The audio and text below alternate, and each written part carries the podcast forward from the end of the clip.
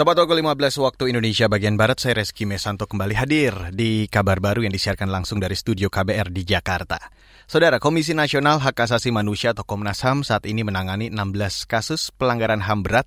Kasus-kasus itu antara lain peristiwa 1965 dan Semanggi 1, 2. Menurut Komisioner Komnas HAM Hoirul Anam, semua kasus itu belum tuntas hingga saat ini. Karena itu ia meminta pemerintah mampu mendorong penuntasan semua kasus pelanggaran HAM berat.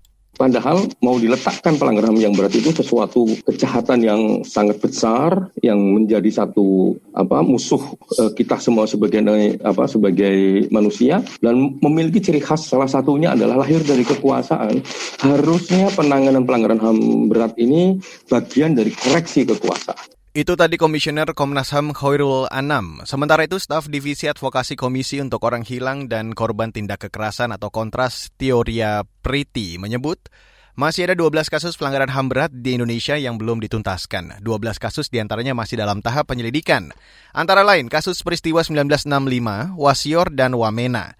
Sedangkan untuk kasus pelanggaran HAM berat yang sudah ada pengadilannya, yaitu peristiwa Tanjung Priok, Timur Timur, dan Abepura. Kita beralih ke informasi selanjutnya, Saudara. Pertumbuhan ekonomi nasional pada tahun ini diperkirakan minus 1,35 persen. Hal itu terjadi akibat pandemi COVID-19 yang masih belum teratasi. Menurut Direktur Eksekutif Lembaga Indef, Tauhid Ahmad, pandemi membuat kelompok kelas menengah menahan belanja. Namun kata dia, pertumbuhan ekonomi nasional akan naik pada tahun depan yakni sekira 3 persen. Kami memperkirakan inflasi di tahun 2021 2,5 persen dengan perkiraan di 2020 ya besar 2,1. Eh, kami melihat memang pada tahun eh, mendatang karena proses pemulihan ekonomi masih terjadi masih belum normal dan daya beli masyarakat masih tertanam dengan eh, aktivitas ekonomi yang memang masih terbatas. Meskipun dalam kondisi ini sebenarnya tidak ada masalah dengan suplai pangan dan kebutuhan pokok, hanya daya beli saja yang saya kira relatif rendah.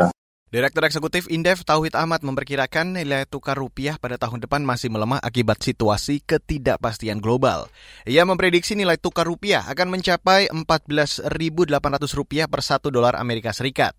Pemerintah Presiden terpilih Joe Biden diyakini akan membuat kurs dolar Amerika semakin perkasa. Beralih ke berita dari lapangan hijau saudara, Karim Benzema dan Sergio Ramos belum dimasukkan ke dalam tim inti Real Madrid untuk pertandingan fase grup B Liga Champions melawan Inter Milan Kamis lusa.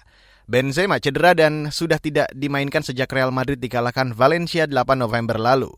Sedangkan Sergio Ramos dibekap cedera hamstring saat Spanyol menggilas Jerman 6-0. Pelatih Zinedine Zidane tampaknya sudah bisa memainkan Casemiro. Gelandang bertahan asal Brazil itu sempat menjalani karantina pasca terinfeksi positif virus corona. Dan saudara demikian kabar baru, saya Reski Mesanto.